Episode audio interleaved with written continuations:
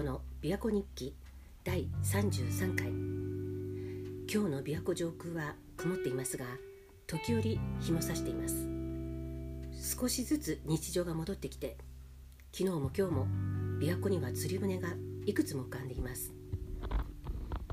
えー、実は今月前半外出自粛生活の中私は何人かお世話になった方にバラの花を送ったんです。去年友人から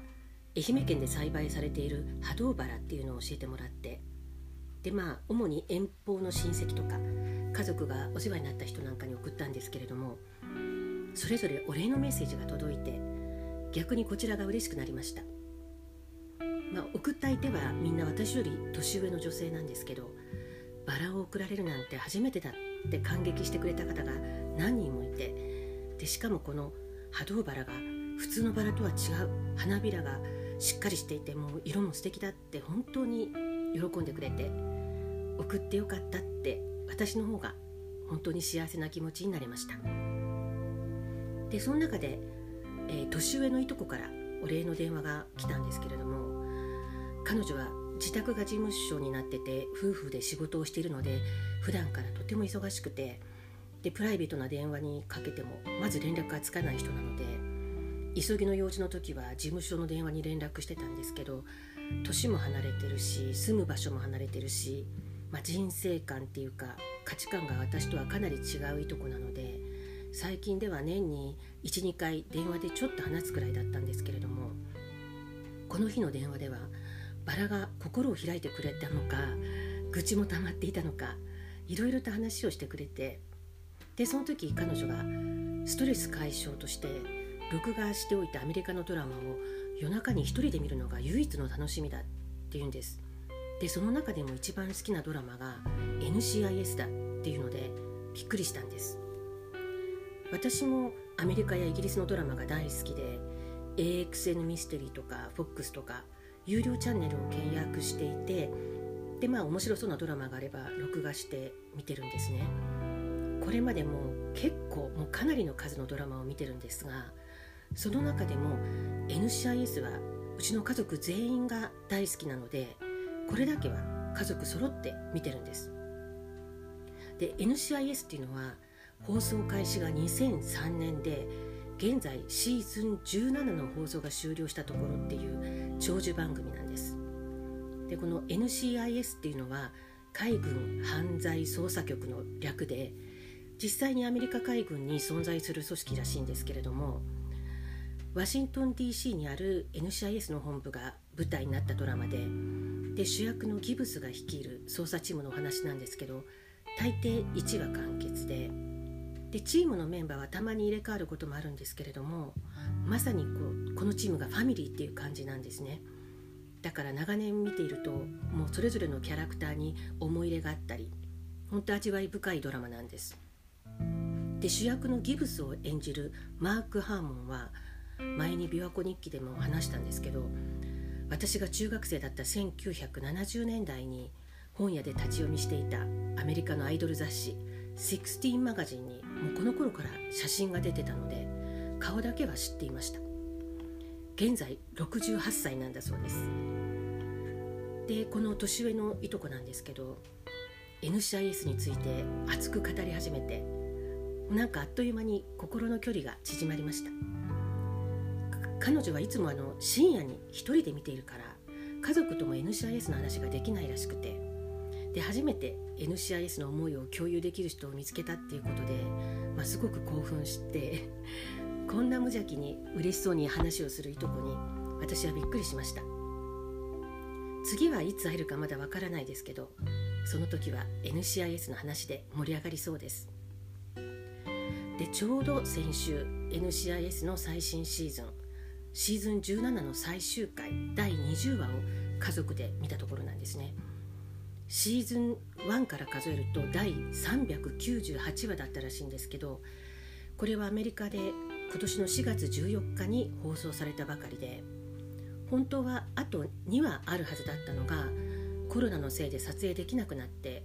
20話で終わりになったそうです。だから本来はこれが最終エピソードの予定ではなかったらしいんですけれどもタイトルは「アリゾナ」このアリゾナっていうのは1941年12月7日の真珠湾攻撃で沈没した戦艦アリゾナのことです。でこの戦艦アリゾナは1177名の兵士とともに今も真珠湾の底に沈没したままででその船体の上にアリゾナ記念館っていうのができてるそうなんですがこのエピソードではアリゾナの生存者だと言い張る老人が出てきてで自分が死んだら位牌を戦友と共にアリゾナに葬ってほしいって言うんですけれどもこの老人を演じるのが映画「バック・トゥ・ザ・フューチャー」でドッグを演じていたクリストファー・ロイドなんです。で NCIS では前にも硫黄島の話があったんですが今回この時期になぜ真珠湾なのかと私はちょっと複雑な気持ちになりました。トランプ大統領も新型コロナの件で真珠湾を引き合いに出してましたけど日本は今アメリカの同盟国だっていうのにまた真珠湾かと、まあ、特に広島出身の私は正直ちょっとがっかりというかそんな気持ちになりました。アメリカのドラマでも例えば「ボーンズ」っていうドラマがあったんですけれどもボーンズではたまに日本人が出てくるエピソードがあると日本人へのリスペクトが感じられたんですよね。これはまあきっと制作陣によるんでしょうけれどそれでちょっと調べたところ NCIS の制作陣はいつか真珠湾のエピソードを作りたいとずっと思っていたそうでこの話もアリゾナの生存者に取材をした上で作ったそうです。で番組の最後にテロップが出てくるんです。1941年12月7日に真珠湾で戦った人々に捧ぐ。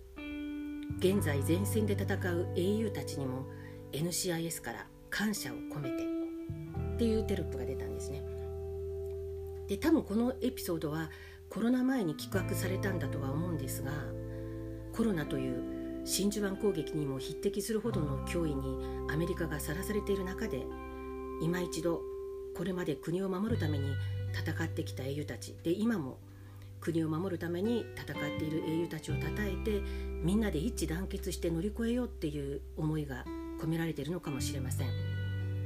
まあ、複雑な思いを抱いた私ですけど逆に考えると当時いや多分今もいろんな意味で世界一の大国であるアメリカにあれほどの脅威と恐怖を与えたいのが日本だったっていうことですよね。未だに語り継がれるほどの。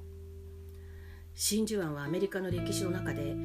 それほど強烈な出来事なんだなっていうのを改めて感じました。で現在日本とアメリカは同盟国なんですけどまあ、だからドラマの中でも真珠湾は取り上げてるけど日本が悪かったとかは一言も言ってないんですね。私の記憶する限りでは日本という単語も一度も出てこなかったと思います。まあそれが同盟国日本への配慮なのかもしれません。別に日本を非難したいわけではないんですよね。でもアメリカ人にとっては避けて通れない出来事なんだということでしょう。日本も原爆のことを語り続けてもアメリカが悪いって声高に非難しないのと同じですかね。原爆が日本人に与えた衝撃とか精神的な影響はやはり計り知れないものがあるとは思うんですがでも NCIS を見て怒りとか憤りは湧いてきません。最後のギブスのセリフがとても深かったのでちょっと後でもう一回見ようと思ってまた録画を消さないでいるんですけれども国であっても個人であってもお互いの立場両方の立場を分かった上で過去を忘れることなくでも前を向いて共に進んできたらと思います鳩宗敦子でした。